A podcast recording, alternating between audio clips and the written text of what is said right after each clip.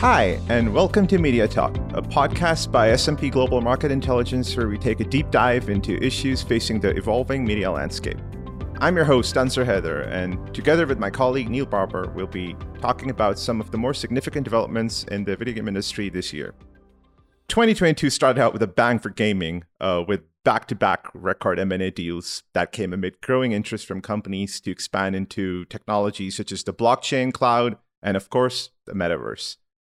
Meanwhile, the global chip shortage continues to impact the production of video game consoles, forcing gaming companies to reassess their short and long term strategies.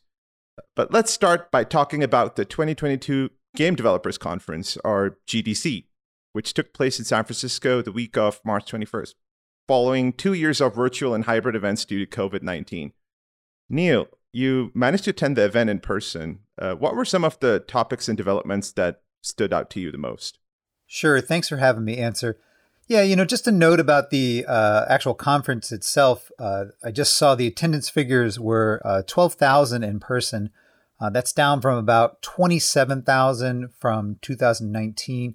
So the conference scene isn't quite back yet, at least in the development community. But uh, there, there was a pretty interesting confluence of the themes you, you just mentioned. And I think one of the big takeaways that I saw was um, blockchain technology starting to enter the game space um, in, a, in a bigger way. It's been floating around certain projects. Uh, certain publishers have been taking it more seriously than others. Not a lot of the big publishers have, have launched too much blockchain or, or cryptocurrency. But at the show, we started to see certainly a lot of publishers and blockchain service providers talking about ways that the, the game industry can start to drift closer to um, cryptocurrency and NFTs.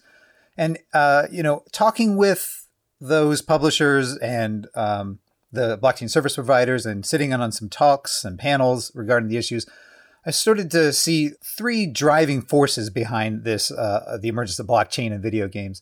And the first one is publishers and developers are looking to have a first mover advantage in the metaverse and they think that blockchain can sort of underpin, uh, you know, the authentication mechanisms through uh, uh, NFTs can underpin a lot of the creator economies that that met the metaverse sort of plays around. The idea that uh, a, a, player can get inside the game and, and build their own house and own their own land and, and really have agency over um, the different actions that take place inside of there. And sort of tied into that is tying uh, in-game items to NFTs. So that's a way to drive new revenue. Perhaps you can unlock some demand uh, around in-game items that didn't exist before they were tied to NFTs, because NFTs, uh, non fungible tokens, can give those items real world value. So publishers are looking at that aspect aspect as as sort of maybe live services revenue growth starts to slow. Maybe there's another uh, there's more value that could be unlocked there. Uh, and, and the third, and it's kind of tied in with the other two, is getting outside of the app store uh, and circumventing the 30% platform fee collected by um, the various app stores, you know, Apple App Store, Google Play, uh, Valve Steam, PlayStation Store. Uh, each of those platforms take 30% of every transaction, the game and the end game transactions. And by moving the uh, payment processing to cryptocurrency, they can get away from some of that and keep more of the money and drive margins higher. And sort of an interesting note around that market intelligence put um, or Kagan, the Kagan group of market intelligence, put a survey into the field in March talking about, well, one aspect of it was around cryptocurrency. And the results showed that people who identified as gaming weekly um, are way more likely to have uh, bought and sold uh, NFTs and cryptocurrency in the last six months. So uh, th- it suggests that there, there's the market is prime for a more significant crossover with cryptocurrency uh, sooner rather than later. Right. That's interesting because um, there's also a lot of opposition to cryptocurrency uh, and NFTs making their way into games. Uh, Ubisoft's Quartz, uh, which uh, allows players to buy and sell NFTs, uh, it's faced intense derision, be it from gamers who took to social media or press outlets that published editorials about the service essentially being one big grift, if anything. And then, of course, several other companies that expressed interest in entering the space, like Sega, quickly retreated after the backlash hit them as well.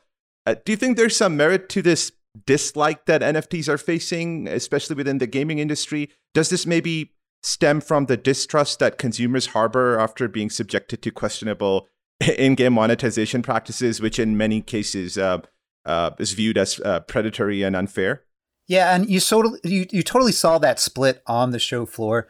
Uh, a lot of developers, in particular, see uh, you know the process of making games as a, an artistic or an intellectual pursuit, and when NFTs and um, cryptocurrency get involved, then maybe it, it, it seems more like a grift to them than it seems like a, a, a true artistic endeavor. Uh, so there was a lot of pushback uh, toward that uh, on just conversations I had with developers on the floor. Uh, if you were in the Wordle panel that, that took place at the show, uh, the the vibe there was definitely one that like that you know games can continue to be a pursuit outside of uh, just growing the market trying to find ways to um, speak to players without necessarily speaking to their financial interests. Um, so I, I don't know if that the the broader perception that NFTs haven't worked so far, so they can't work, is necessarily the end of the story. I, you know, there there's going to be a lot of um, push and pull of the ways that they they can that cryptocurrency can work, and and the fit and finish is going to be a, a big story. I, I, you know, from I sort of feel that the uh, a developer or publisher will have to build a game from the ground up, speaking to uh, blockchain technology that it, it, probably won't be able to just uh, shoehorned into uh, an existing game. I think that is going to spur a lot of pushback from the user base in general, the broader, gaming community, and particularly the press. That said, you know, I, don't know what the, the cryptocurrency game looks like, or if it's it's it's coming soon. Uh, you know, you recently saw, you know, and there's other stories like the Axie Infinity story that came up the last couple of days that uh, the company was hacked and a lot of the the um, the cryptocurrency was somehow sucked out of the game, and so players are at a loss. Uh, so th- there's all that stuff floating around, and, and that'll all have to be sorted out before it really hits critical mass.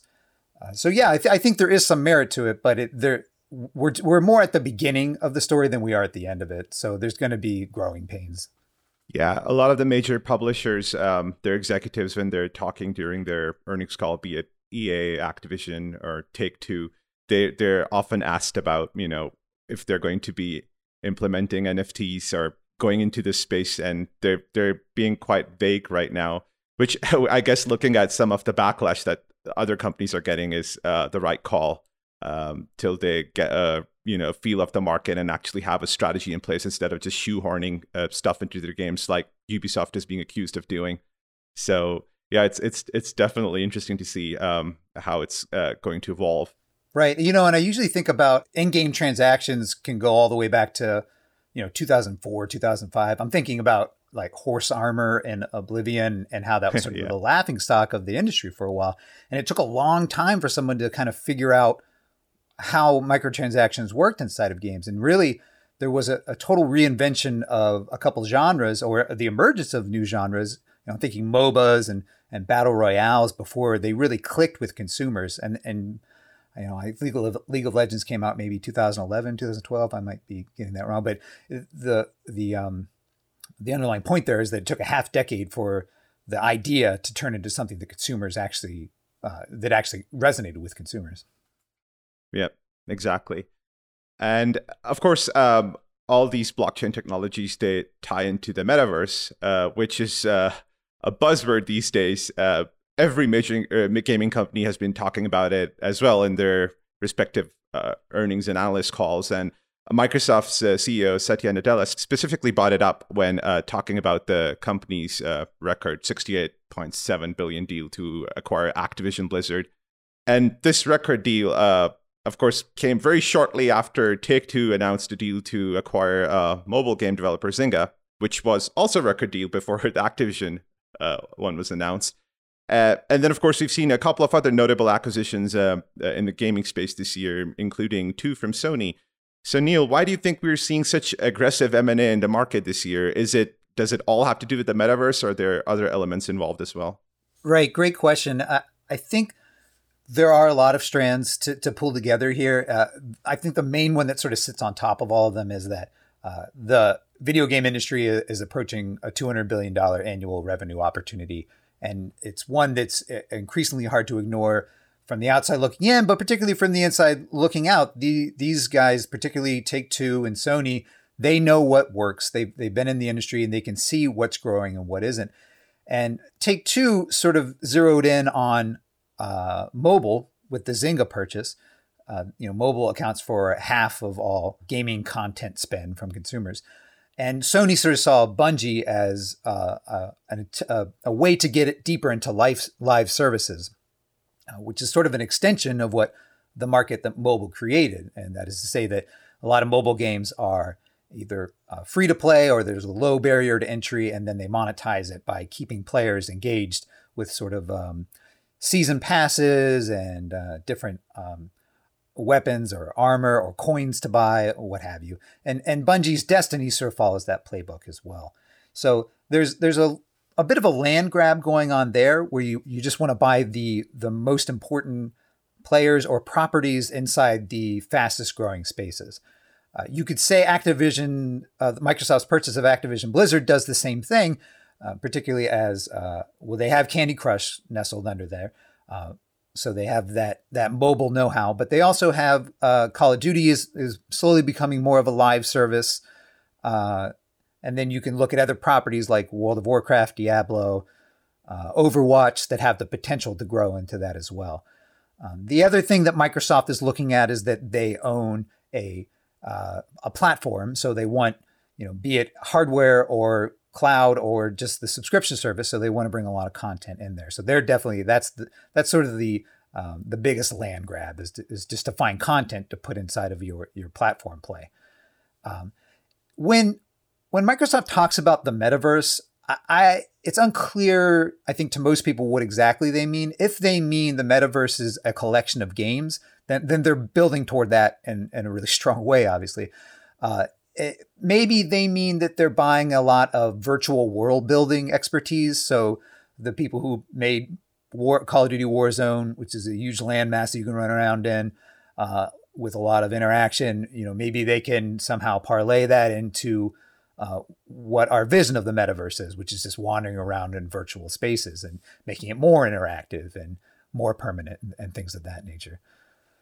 I mean, th- those those are the kind of things that you're thinking about when when you're talking about the this major M and A um, build out, and, and you know, just to put it into um, perspective, 2022 has been a, a the biggest year for M and A by far. You know, we're only two or three months in, and it's already um, you know a hundred billion dollar uh, year for M and A, and the, the next biggest year was something like twenty five billion.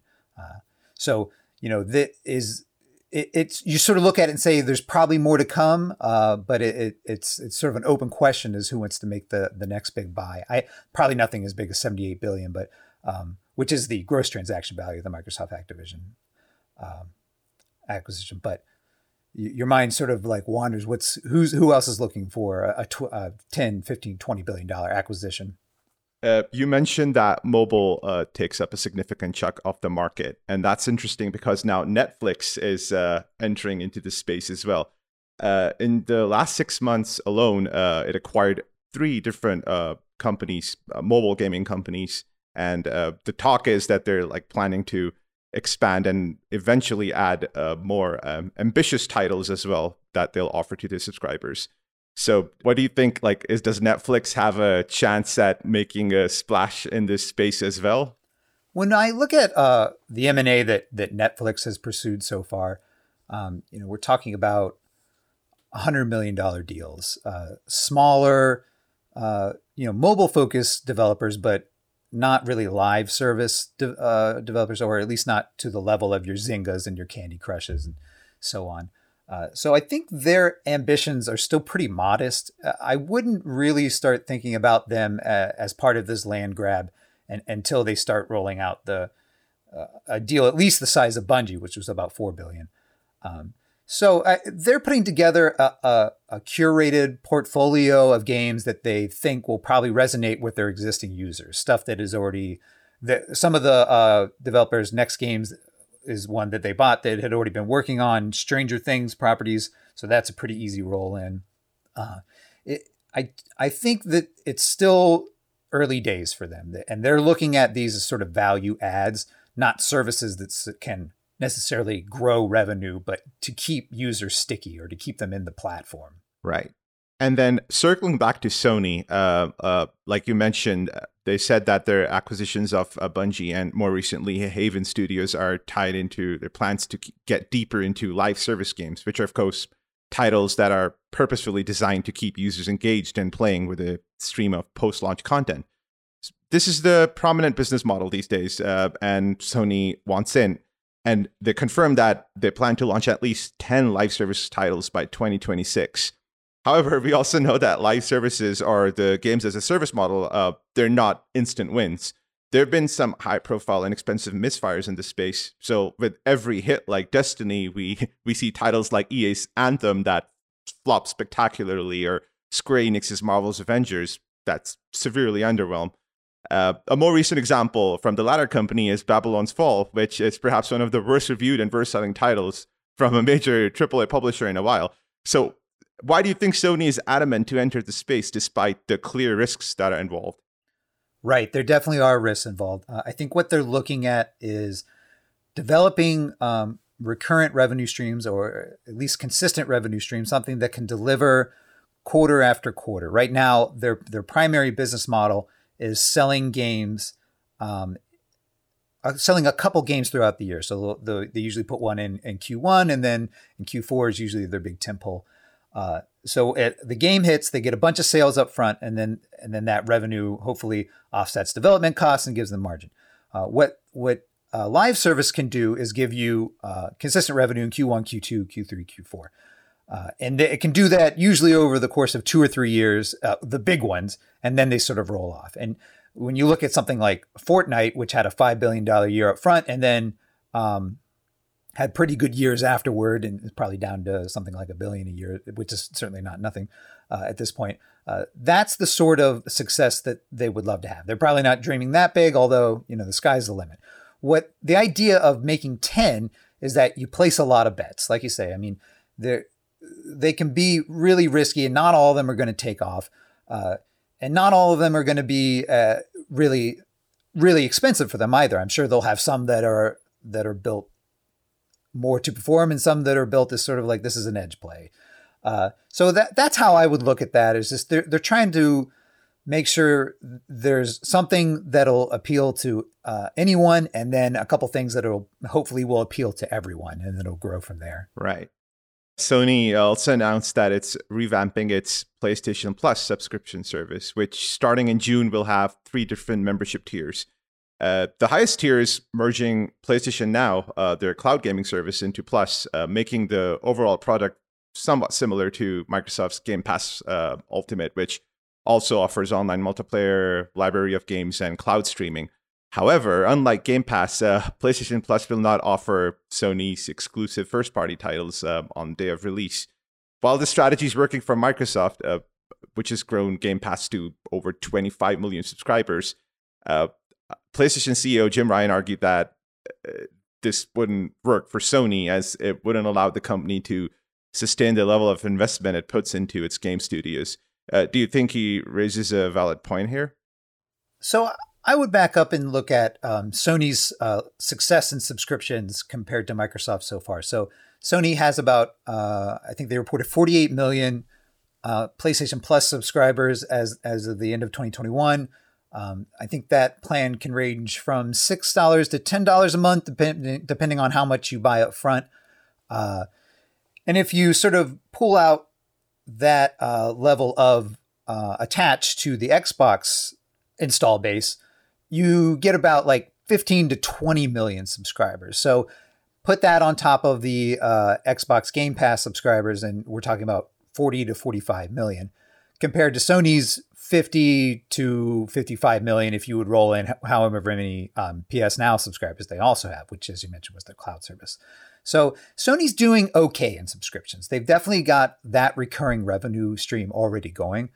Uh, what they don't have, like you say, is all of their first party games on the service. And they, what where Microsoft is trying to sort of disrupt the current business model of what I described earlier is you release a game every once in a while uh, and then collect that at at retail. You know, you release a game for seventy dollars and collect that money. What they're trying to do is get ten dollars a month from everyone who has an Xbox, and so far they've gotten to about you know three three quarters if you if you count Game Pass plus um, Xbox Live Gold subscribers, um, they've got about you know 60 75 percent of that install base covered.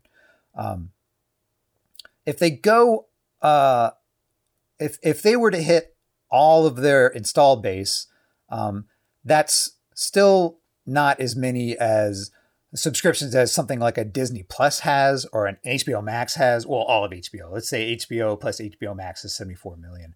So they would need to expand out to uh, cloud gaming at that point to really push uh, the level of engagement that that would make this a subscription service that that rivals what they're probably looking at, which is the the video OTT. Right, and then looking to the subscription side specifically uh, for cloud gaming, we also have Google Stadia and Amazon's Luna. Now, Stadia was the first major cloud gaming service in the market, but it hasn't really managed to make much of an impact. Um, I believe uh, Kagan Research estimated it as having 2 million as of year end 2021. Yeah, a lot of the smaller uh, cloud gaming services haven't gotten a, a, ton of traction yet. And I think when you look at that compared to the business model that uh, PlayStation and Xbox are doing, which they already have a captive uh, audience with their hardware to sell into, um, that's a, probably a more successful business model right now. Uh, the things that hold a Luna back or a Stadia back or a, uh, NVIDIA GeForce Now is they don't have a broad penetration of compatible devices, uh, and they don't really have a huge library. Uh, so, whereas a Game Pass can sell you a, a lot of games uh, and a lot of high profile games, you get your Halos and your Forzas on there. Uh, those other services don't really have that muscle right now. And and where they do, it's not an all you can eat like a Stadia. They have to sell you the individual titles. So there's all these little hangups that that are going to probably persist. Uh, I think the primary one is is still the compatible devices, but probably not far behind that is that the the service is still contingent upon how close you are to the data center, how good your in-home network is. Uh, as those things improve, maybe these smaller services can uh, pick up some momentum, but they're still going to have the content thing to worry about, and that's where you sort of look at: uh, will there be more M and A opportunities for these companies now? Stadia sort of signaled that they're not interested in having a lot of studios on their own to push um, exclusive content. That you know, and even in some cases, they license out the uh, the Stadia platform that individual publishers could use, uh, or at least the Stadia backend that any individual publishers could use to put games on the cloud without uh, taking advantage of or not putting their games on Stadia explicitly. So uh, they're sort of casting a wide net, uh, and maybe they their plan isn't to grow Stadia into one of those services that rivals the 74 million, the 100 million subscribers that that uh, Microsoft and Sony are looking for. Right. And then, of course, the gaming industry is still suffering from the ongoing chip shortage that is impacting just about every other industry as well. Uh, and there doesn't seem to be a clear end in sight to this problem. Sony, Microsoft, and Nintendo are still continuing to suffer lower hardware shipments and sales because of it. Do you think that this shortage of consoles could actually be beneficial to services uh, like subscription and cloud services? Yeah, you know, when we look at uh, as of five quarters in the market, the PS5 and PS5 all digital together they're about 3 million units behind where the PS4 was at this time in its lifespan. Uh, so that's that's sort of a deficit that they're going to have to dig out of and it's and like you say we don't really know when these uh, when the, the supply and logistics are going to ease up and they're actually going to be able to get the units to bring to market. Um, I think Microsoft is already looking at uh, a future where they can push some of at least their casual users to cloud. I think local hardware is always going to be important for hardcore gamers that want the best picture and the lowest latency. Uh, so that th- that's probably going to stick around for at least another generation or two, if not much longer, if maybe forever. Maybe there will always be demand. You can only get true 8K with a local hardware, and you know it always it always looks better if you have it on site. Um, but I think there's an opportunity to push 10 to 15 percent of your users to a cloud option. And that's kind of what they're doing with Game Pass Ultimate, which allows you to play some of the games on the cloud. Uh, and they have currently they have all all their uh, biggest new games on there. As I mentioned, the Halos and the Forzas are available on uh, cloud right now. What they don't have is um, partnerships in streaming media devices or smart TVs that anybody with, oh, say, a Fire TV or a Roku could start taking advantage of this service right now, or even a Samsung smart TV. They've been talking about that for a while. Um, they've also been talking about making their own streaming media device. So think of a Xbox Series S, but cheaper, and all it does is connect to the cloud. You get the controller and a little box that plugs into your TV. And then, you know, that, that opens up the potential of their own uh, streaming operating system play, which can drive different kinds of revenue. So I, I think that it, strategically, Microsoft probably wants to get to at least a hybrid cloud local hardware future um, sooner rather than later. I'm not sure Sony is taking that quite as seriously. Uh, you know, as you say, they have options to stream games over the cloud, um, but they've made, had a lot of success in selling uh, digital and physical games that run on local hardware, and, and they're probably not going to move off that spot until they're forced to. There have been rumors floating around for a while now about Nintendo planning to launch a, an update version of the Switch with uh, 4K graphic capabilities. We, of course, got the Switch OLED version, but it was essentially the same device with an upgraded uh, screen. Presumably, the chip shortages are the reason Nintendo hasn't been able to launch this device. But assuming that that is something they were planning to eventually launch, do you think it will make sense to actually go ahead with it the coming year, maybe the year after, or should they just bench it for their next console? If you look at the Wii, uh, they waited about six or seven years to put out the Wii U. And I think at the time that was sort of seen as a, a generational leap. But looking back, maybe it was a way to extend the life of the Wii by putting something out that played Wii games um, and then it could play a slate of new software that was um, slightly better, visually speaking. Uh, and so they ran with that, and that wasn't much of a success. You could say, oh, it confused the market, or it wasn't a hard enough split from Wii hardware to really warrant uh, an upgraded purchase. And so then a few years passed, four, four or five more years passed, and then they came out with the Switch. And that was considered either by consumers to be either uh, a, a big enough generational leap, or they like the novelty of the handheld um, TV hybrid, or the software that came out was was more captivating than what they had done before, and then sales went through the roof again. I think you're probably going to see a repeat of that mentality of maybe next year, this year, next year, let's put something out that is still a Switch but better, and so we get uh, we get kind of we we can buoy sales for a while um, and then at, at three, four, five more years after that, then we'll consider our hard break from the previous hardware. And at that point, you can start renewing your software library again. Like, oh, here's an even newer look at Zelda that addresses all the things that we didn't do uh, in the Breath of the Wild sequel or anything like that. So, what people are, are thinking about right now, right, is that uh, NVIDIA has uh, upscaling technology, and NVIDIA is the graphics hardware that uh, the Switch is using. So that's their their um, their chip partner. And NVIDIA has upscaling technology called DLSS, uh, which can be put into individual games. It's not at the driver level. It needs to be implemented as of now. It needs to be implemented in each game. Um, so it's not that it would be there would be new software that didn't work on the old Switch, but it would look way better on the the new Switch. Uh, whether or not that's the direction they go, or some other uh, sort of just significant hardware. I, I, do think we'll see some some upgrade to the hardware over the next couple years here. Will it be the next break?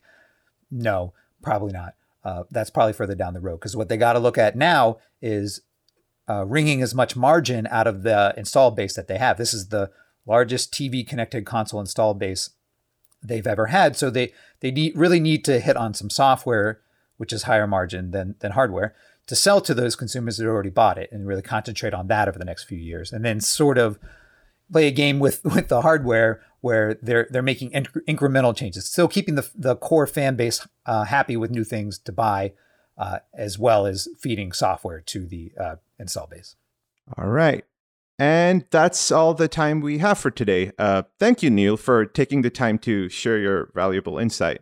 Thank you, Ansar. And thanks to you, our listeners, for tuning in. Stay safe and goodbye.